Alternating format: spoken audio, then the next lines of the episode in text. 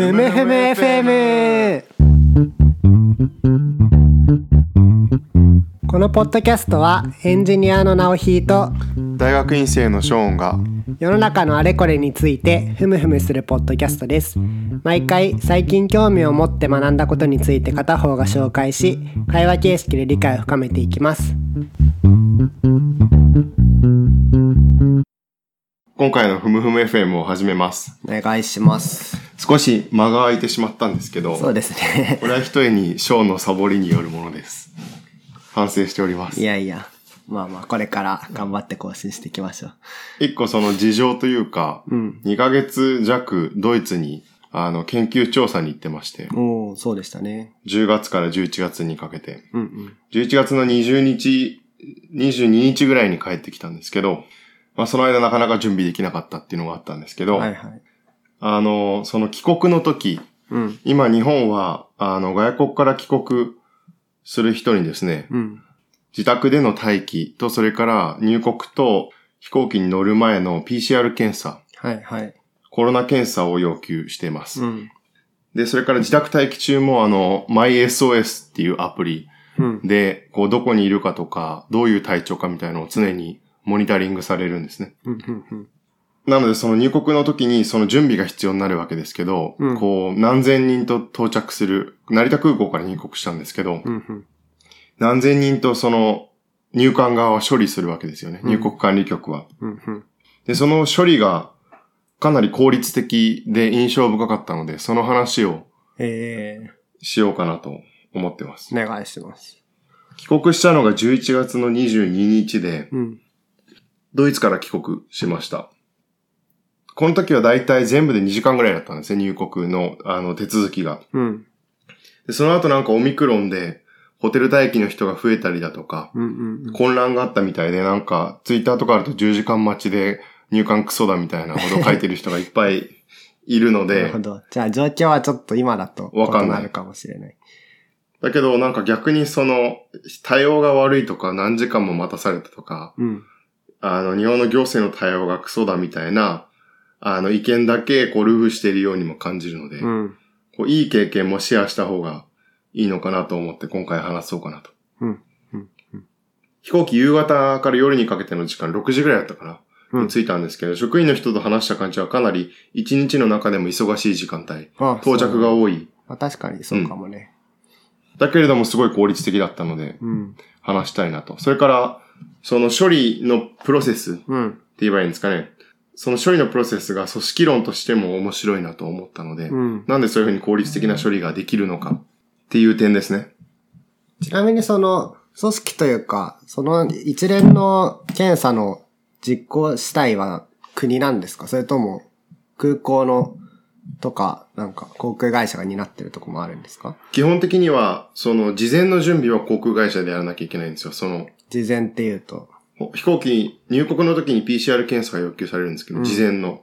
それは実際は、その飛行機に乗る前に航空会社が確認するうんっ。ていうような状況になっていて、うん。それからウェブで問診票を出さなきゃいけないんだけれど、うんそれも航空会社が確認するっていうことになっている。うんただ最終的なその、成田に着いた後の処理はおそらく国がやってる。はずです。おそらく、あの、厚生労働省うん。の保健所かなと入管が協力してやっているんだと思います。そうなんだね。そう。で、まあなんか大まかにどういう手続きだったのかっていうのを、はいあの話すと、まあ、一番最初が今言った準備のところで、うん。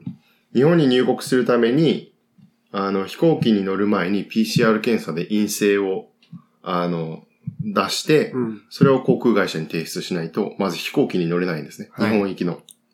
でそれからその段階でウェブ問診票っていうなんか、体調どうですか？みたいなのも厚生労働省のホームページでやらなきゃいけなくて、うん。これも基本的には飛行機の窓口うん。で確認することになっています。で、無事飛行機に乗れると、入国にあたってルール守りますみたいな誓約書とか、その他3点セットぐらいをいろいろと記入させられて機内で。ああ、なるほど。そう。それをもって、成田空港の、あの、手続きに、う。うん。あの、取り、あの、入っていくと。そういう感じになってます。なるほど。で、成田に着くと、こう飛行機に降りて、こうゾロゾロとグループで、その、僕が乗ってたのは40人ぐらいだったんだけど、あの、搭乗者が。あ、そんな少なかった。うん。うん。それでグループ、その、あの、便のグループとしてずっとぞろぞろ歩いていって、うん基本的にはそのグループで処理されうん。る。なるほど。うん。で、まずやられるのが、抗原検査っていう、これ PCR と違うみたいなんだけれども、まあ、成田空港で採用している入国の検査。うん。これをまず、あの、唾を取られますと。うん。まずこれがありますと。で、その次に、あの、自宅待機の時に、監視をするための、うんあの、場所とか、体調の管理を行政が行う、保健所側が行うためのアプリ、MyOS、MySOS っていう赤いアプリうん。なんだけど、あの、それの導入の確認、ちゃんと、あの、スマートフォンに導入しているのかどうか。で、そこに、あの、パスポート番号とかも含めて、個人情報、住所とかも、の登録が済んでいるか。これは事前にやることもできるんだけど、その場でやることもなるほど。できて。でも別に事前にやっても、その40人のクラスターで動いてるから、うん。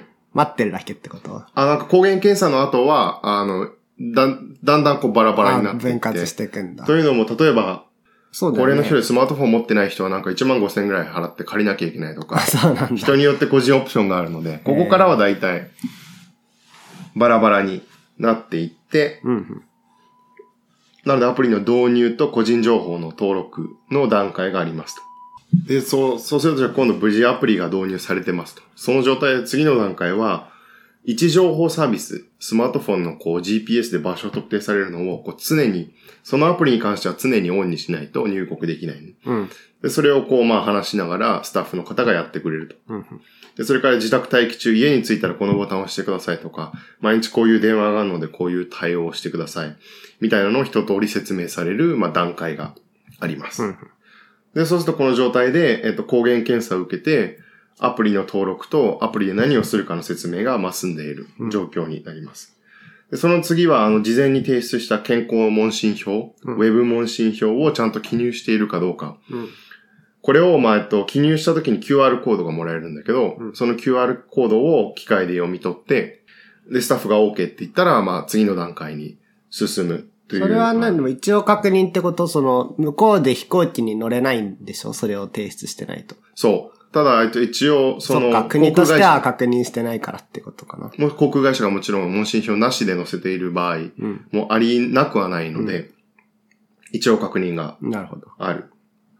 で、あとその後、どこでどういう風に滞在する予定か、うんそれから誰が空港に迎えに来るのかとか、そういう、その個人の自宅待機の情報をいろいろと、あの、スタッフに聞かれて、記録するっていう段階がうん。あります。でそうすると、なので、テストが終わって、あの、アプリ導入が終わって、うん。問診票の確認が終わって、自宅待機の情報の登録が終わると。はい。そうするとほぼ、あの、登録が終わって、うんうん。最後に最初に受けた抗原検査の結果がだいたい30分1時間ぐらいで出てくるあ、らしいそんなの早いんで、だ。そこで結果を受け取って、うん。その、赤い紙でちょっとギョッとするんだけど、あの、陰性ですよみたいな赤い紙を持って、あの、入国管理。いわゆるコロナがなかった時普代通の入国管管に入るんだ。入れてもらう。これで、まあ晴れて。あとは、迎えに来てきた。例えば家族とかの車に乗って自宅に帰って2週間待機。っていう形でした。で、大体自分の時は、飛行機を降りてから抗原検査の開始までがちょっと待たされて30分。うん。前に何組かいた。なるほど。確かに。それは混ぜれないもんね。そう、しょうがない。で、多分、あの、今みたいに多分、あの、オミクロンがひどくなっていると警戒が、そうんの飛行機ごとにゆ陰性が出たら、濃厚接触者に指定されるとかっていうのがあるので。今はさらに多分こう飛行機単位で処理がされているんだと思う。うん、うん、うん。で、大体抗原検査始まってから入国完了までが1時間半ぐらいうん。だったかな。まあなので普通が大体30分から1時間ぐらいだと思うまあ。混んでたら、それぐらいかかるかもね。そこまであのエクストラな時間は、追加の時間はかかっていないから、確かに30分1時間ぐらいうん、うん。という感じでした。これがあの、なので、あの、プロセスというか段階、うん。入国までの段階です。ここまで何かあれば。なんかその実際に、こう、そこで誰か陽性の人が同じ搭乗者にいると、めっちゃ大変なのかな。どうなんだろうね。こう、陽性が出た場合がどうなるのかわからないんだけど、なんか、前後何列の人は、みたいな感じのうんうんうん話になるのかな。多分。結構でもその後、こう、クラスター化してしまうというか、こう、あの、機内でひとまとめにしちゃうと全員身動き取れなくなっちゃうなとか思ったんだけど。どう、なんていうんですかね。これ、オミクロン前で、そこの処理がわからないんだよね。多分この時は、あの、一人出ても、多分前後列ぐらいで、飛行機全体が濃厚接触者指定されるってことは、多分なかったと。思うんだよね。なので、しかも、抗原検査というよりは、多分、もし抗原検査で陽性が出ると、その後何かもっとヘビーなテストがうんあって、1日後に出るとか、そういう感じなんじゃないかなと。思うんだけれども、うん経験してないので、ここは。多分、自分が乗ってた飛行機は陽性が出なくて、うん。何も連絡がなかったので、っ。ていう感じでした。うん。マイ SOS も結構便利で、うん。今日はまあこの話は詳しくできないんだけれども、こう、家にいると毎日電話がかかってきて AI 自動システムからうん。背景を映しながら30秒撮ってくださいみたいな。うん。家にいますよっていうのをアピールしなきゃいけないのと、うん1日2回か3回ぐらいどこにいますか今すぐ報告してくださいみたいのがあって、そうすチャるとそのットで来るの？それは。そうそうそうそう、うんメールみたいのが来て、アプリ内のボタンを押すと、その時の GPS 情報が向こうに送られるっていう。それを超えて向こうが確認しているのかはよくわかんない。その24時間どこにいるかは確認してないとは思うんだけれども。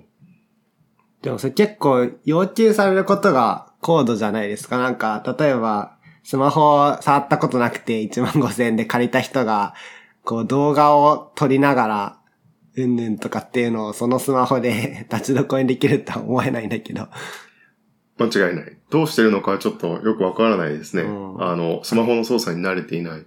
ずっとガラケー使っている人とかは、もしなんか、そういう人はなんかしばらく電話に出ないと、うん。直接電話番号にかかってきたりするのかなとかあー確かに確かに。思うんですけど、多分そんなに数は多くないので、まこの時期に、あ、ほぼ全ての人がスマホ使えますからね。うんうんうん、わざわざこの時期に海外に行くっていう人は、確かに。そういう人が多いだろうなという感じは。うんうん。で、結構効率が良かったんですよ。うん。それは多分実際の時間が短いとか、処理が効率的っていう側面と、待ってる方に待ってる感を感じさせないっていう、どちらかというとこう、経験の部分、うん。主観的な部分の両方がうまくデザインされていて、ほうほ動線とかも綺麗なんですよね。こう、どう、こう、流れの作業が綺麗にできていて、こう入管というか保健所がやっているのか、なんかそういう設営とかイベント運営の会社に外注しているのかちょっとわからないんですけど結構すごかったというか、まあ、スムーズにできたポイントが3つぐらいあるかなというのを、あの、当時並びながらいろいろと考えてて、うん。で、1個は、これはすごく良かったんだけど、段階がすごい小刻みになっているんだうん。うん。今、あの、説明してきた、この全部の段階抗原検査から、アプリ登録からいろいろと経て、最後入国までっていうのは、あの、さっきは段階って言ったけど、これが全部分かれたフェーズうん。と、あの、施設になっている。施設というか、このデスクでこれをやる。このデスクでこれをやる。みたいな感じにあなっていて、そうすると1時間半ぐらいで、7工程ぐらいやってうん。いるんだよね。うん。うん。そうするとほぼ1工程ずつは、あの、10分ちょっとぐらいで、どんどんどんどん回っていくっていう感じで、うん。実際は結構トータルでは時間がかかっているんだけれども、それを感じさせない。これが仕組みとしてよくできているなっていう。うんこれは結構多分、もうちょっと雑なやり方としては、一箇所で全部やるみたいなのをやりうん。がちな気がするんだよね。その、そうだね。デスクに座って、あの、最初の抗原検査が終わった後の手続きは全部そこでアプリ登録してください。うん。これ今から位置情報をオンにします。問診票出しましたか？みたいな。一箇所でやると、一箇所で1時間半やることになるわけだよね。多分。うんそうすると待ってる方も、1時間とか1時間半ひたすら並んで、自分の番が来るのを待つっていうことになっちゃうわけだよね。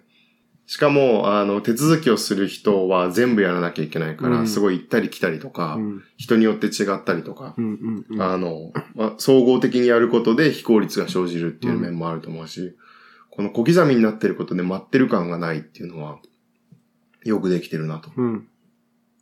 あの、思いました。これ1個目。うん。それで2個目なんだけれども、今度この、まあ、小刻みになっているのの延長上なんですけど、各段階で前提がきちっと統一されているんだよね。うん。この段階ではテストが済んでいて、この段階ではアプリの導入と動作確認と個人情報の登録が絶対に済んでいて、うん。次の段階では GPS の確認と自宅に帰った後の手続きの処理が済んでいて、うん。次の段階では問診票が積んでいて、うん。で最後の段階では、あの、自宅待機の個人情報の登録、うん。あの、自宅に帰る方法とか待機場所の登録が済んでいる。うん。で、最後、抗原検査の結果が出ているっていうのが、これ小刻みになってるから当たり前っちゃ当たり前なんだけども、ここが結構きちっとできていないと、うん。あ、この段階に来てまだ、あまだこれやってなかったんですかとか、うん。そういう、あの、前後の工程で行ったり来たりが生じたりだとか、うんその前後の工程が終わってるかの確認に時間が取られちゃうんだけれども、うん。すごく小刻みにして、そこでやることをきちっと統一して、これが終わってるっていう、前の段階までが終わってるっていうことを、次の段階が、あの、きちっと信じられる状態にうん。なっていて、そうすると各段階はもう自分がやることをひたすら GPS の登録の確認だったら、ひたすら来る人をどんどんどんどん GPS の登録をやっていけばいいわけ。うん。で、そうすると分業がすごく明確。そうだね。うん。ここは、まあ、ここは比較的経済学の研究とかでも言われるところだと思うけど、分業した上で、ん各自が自分のやることだけをひたすらやると、どんどん処理も、あの、効率的になっていくし、そのスタッフ側もどんどんどんどん慣れてうん。くるし、そういう意味でこの、前提を統一した上で分業がきちっと分かれてるっていうのがすごく効率的だったとなるほど。思います。なんか今聞いてて確かにそうだなって思うとこと、その前提が統一されてる必要があるのかなっていうのは少し気になって、うんうん。例えばこう、アプリの説明とかはアプリを入れてない時にしても意味ないと思うから、はい。その前にやってることが重要だけれども、例えばアプリの導入と、まあ、抗原検査はまあ時間によりますけど、うん。どっちを先にやっても本来的にはいいような気もする。そうだね。から、なんかこう、本当に段階間の分業をがかっちりしているのであれば、例えばもっと流動的に、先にアプリをやる人がいても、先に抗原検査をする人がいてもいい状態にして、現在空いてる方とかに入れたりしていく方が、なんか、真の意味で効率的にはなる気がしたんだけど、どうだろうそうかもしれないね。その、全部やったか。う。まあ、スタンプみたいのを用意しておいそうそうそう。てス、タンプみたいの用意すれば、そういうやり方も。うんうんで、その、有機的につながってる工程、例えばアプリの導入と GPS みたいなところだけ一緒にして、うんあとはまあブロックに分けて、こう、自由に、まあ自由にやると、多分非効率が生じるんだよね。空いてるところ。まあ、振り分けは多分こっちでやった方がいいんだ。と思うんだけど、なんかこう、なんていうのかな。結局、分業しても直列に全部繋がってしまっていると、どっかにボトルネックがあった時に、多分そこで時間がかかるというのが変わらなくって、そうだね。その他のところにこう、とりあえず言っておくみたいなのができた方が、もしかしたら効率的かもなって思ったし、なんかよくある、プログラミングとかでも同じような概念があって、なんか全部のことをやるみたいなシステムをなんかモモノリスとかって言ったりして、こう巨大な建造物みたいな意味かな。で、今のなんか流行りは、それぞれのこう、責務を明確にした、こう独立した、こう、なんて言うんだろうな、プログラム群を作って、それ同士のここの組み合わせでサービスを作るみたいなのが流行りなんだけども、結局、こうちょっと、あの、手続き的すぎるというか、もしかしたらなんかそういう、それぞれ独立させられるところはもっと明確に独立させてもいいのかなって少し思ったんだけど。そうかもしれない。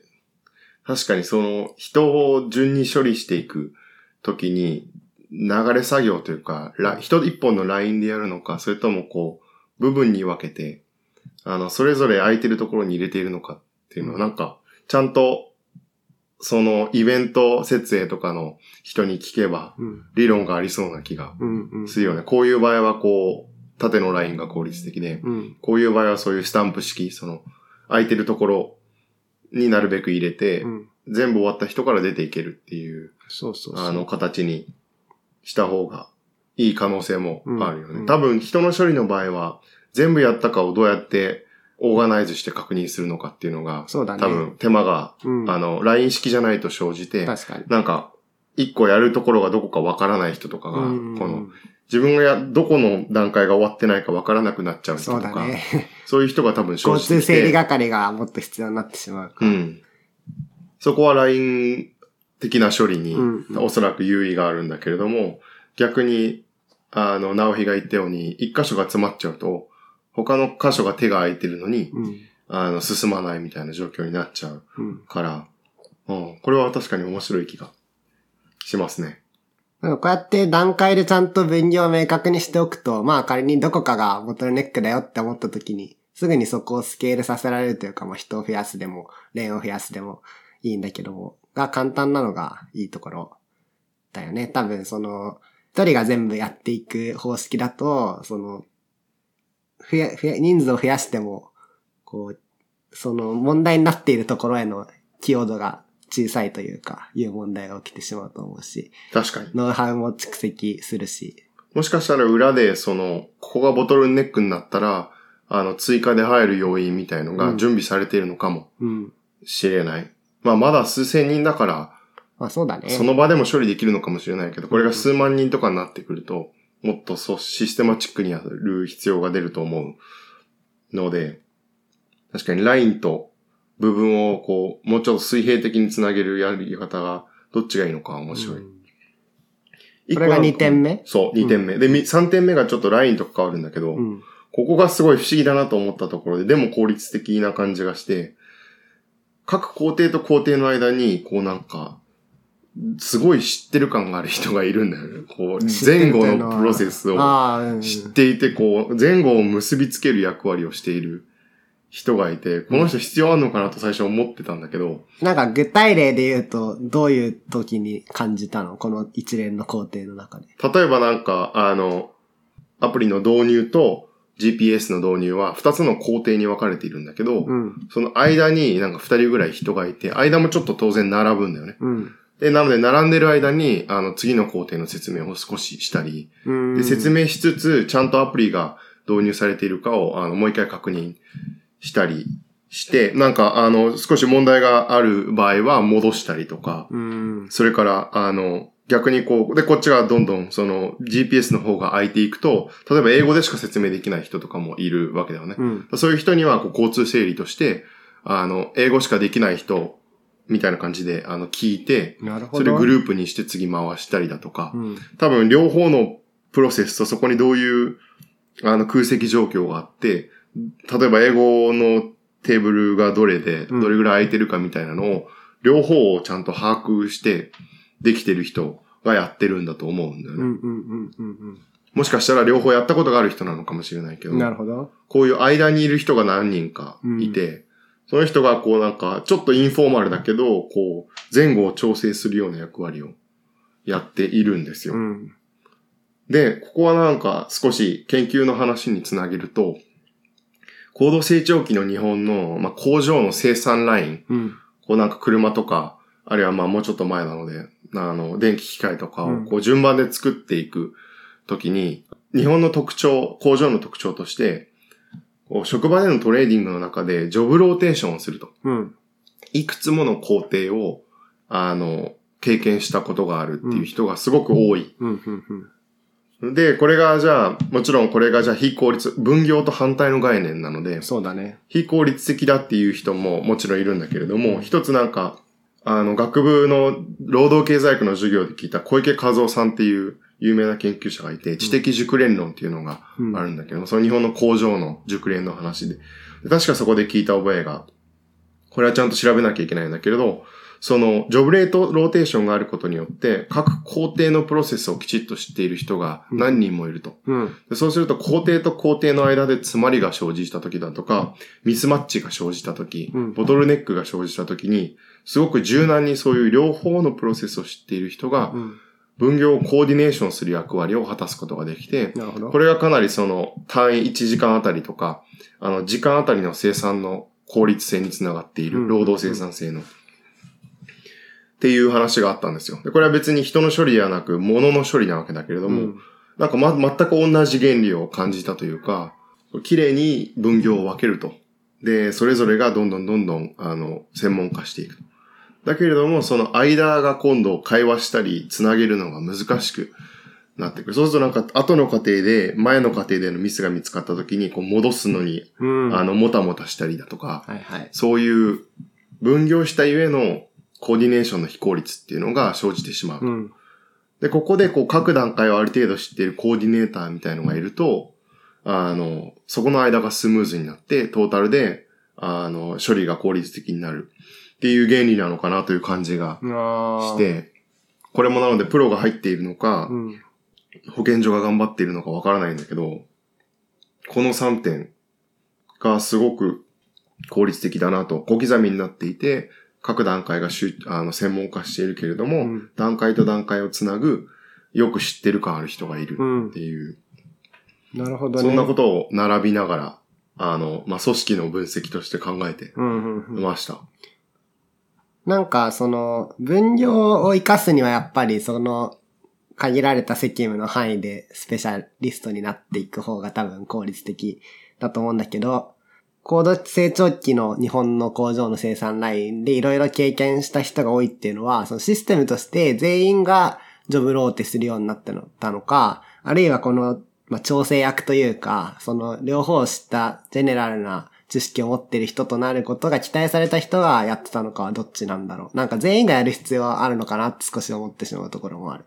この高度成長期の議論は、要はその、管理職で複数の工程とか部門を管理する、例えば工場長とか、そういう人と、あの、特定の業務だけをやってる人が、明確に分かれている、あの、そういう、まあ、ある種分業の理想モデルみたいのではなくて、うん。かなり現業の現場の人が、うん。あの、草の根レベルで相互の調整ができるっていうのがすごかったっていう。もちろんこれはなんか実証的にほとんど確認できないとかいろいろと批判もあるらしいんだけれども、それは今後、一回知的熟練論をそのうちやってみようかなとうんうん。思いますが、あの、コンセプトとしてはかなり草の根レベルで、ね。勝手に調整すると。うん。だからそうするとわざわざ上に上げて、隣の部門に行ってもらうとかっていうのが必要なくなって、こう、水平的にトラブルの解決がうん。できるわけだよね。その現場で。うん。これは比較的あの、オフィスワーカーとかの上、あの、日本の組織についても言われることかなと思う。その部門間の調整とかがうん比較的にこうその場で水平で行われて、うん。わざわざトップに上げて、隣の部門に言ってもらうとかっていうよりはう、ん横のつながりで調整する。その時に各部署をみんな経験しているっていうのが聞いたりする。逆に官僚組織はどう、どうですか？ああ。ジョブローテーションの、まあね、官僚組織のジョブローテーションは、まあ、少し趣が違うような、そこを円滑にするためっていうわけでもない気がするんですけど、とはいえ、まあ、その、いろんなことを知っているとか、まあ、あとはこう、他の人がどんなことをやっているか想像できる状態っていうのは、その調整にめちゃめちゃ役立つなっていうのを、特に今の仕事、エンジニアの仕事をしてから特によく思っていて、その、エンジニアの仕事内容って、非エンジニアからわからないし、評価しづらいっていうのはよく言われると思うんですけど、間違いないですね。あの、まあ、今僕はゲームを作ってるわけですけど、逆にこう、デザイナーの方が何をどうやってデザインしてるのかとか、その作業にどのぐらいかかるのかとか、まあ、あるいはこう、プランナーって言ってゲームのこう、中身を作る人がどういうスケジュール感で動いてて、なんかどういう作業があるのかって、全然わかんない。けど、例えばデザイナーよりはプランナーの方がわかるんだよね。想像しやすいというか。で、同じことを多分、例えばプランナーの人は、エンジニアの仕事一番わかんなくて、デザイナーの仕事二番目にわかんないみたいな思ってると思うんだけど、なんかその辺が、まあ、非効率を生んでる実感はめちゃめちゃあって、あの、手戻りが多いし、まあ、いちいちその情報を集約する人に、今、このエンジニアとしてはこういう状況ですっていうのを上げていかないといけない。本当はもっと、うん、有機的に調整できた方が早いだろうなと思うことはある一方で、やっぱりこの複雑性の限界があると思ってて、今僕がそのデザイナーの仕事もやってみて、あの、プランナーの仕事もやってみてっていうのは結構もう難しいというか、工場の中の別のレーンに行くぐらいだったら、もしかしたら、あの、可能で、しかもこう、効率的になるのかもしれないとか、今この空港での、あの、別の工程に行ってみるっていうのはすごい価値がある気がするんだけど、今の分業がもっとこう、知的に分断された、こう、分業をやっている気がして、そうなってくると難しいのかなっていうイメージ。で、官僚はもっと、なんかまあ、そういう意味では同質な仕事だったのかなっていうジョブローテがね。各部門を経験するっていうのが、エンジニアの仕事に比べて、あの、やりやすいと。そう、うん。と思いましたけど。そうすると、こう、やっぱり専門家が、社会の専門家が進んでくると、この、ジョブローテーションによるコーディネーションのモデルは難しくなるんだろうね、多分。というような気がするし、でも一方でだから、その別の工程を知っている人、それでも、っていうのはもっと価値があるのかもしれない。うん。なんか、僕で言うと今、ゲームのサーバー側を作ってるんだけど、あのー動く部分、クライアント側とかって言うんだけど、を作ってる人がどんなことやってるか僕はよくわかってないけど、例えば、クライアントのエンジニアからサーバーに転身してきた人とかは、そこら辺の調整がめちゃめちゃ上手かったりするから、それは変え難い価値だよね。そうだね。うん。うん。学会もこれは完全に同じ感じがして、例えば、あの、異なる学問領域とか、あの、専門とか、歴史学で言えば時代とか、うん。基本は分かれてもみんなどんどんどんどん地域も時代も狭くして専門家していて、当然他の時代とか地域をやる、あるいは他の学問のやり方を身につけるっていうのは、まあディシプリンというぐらいでそう簡単なことではなくて、もうほぼ難しい。うん。けれども、まあある程度他の領域で分かってる、やっていることが体感として分かる、土地感がある人っていうのはそういう学会と学会をつなぐ役割とかで、あの、めちゃくちゃうん。重要。この場合はなので同じ組織での効率的なオーガナイゼーションというよりは、うん。違う組織間を結びつけることで、なんか新たな研究が生まれたりだとか、うん。同じような研究にやってることに気づいたりだとか、うん。そうするとやっぱりこう、両方が分かりつつつなげる人っていうのは、専門家が進めば進むほど価値も出てくるっていう。感じが。だけれども、インベ、その、そのスキルを形成するための投資もめちゃくちゃでかくなるとう、いうんか、うん、うん。確かに。うん。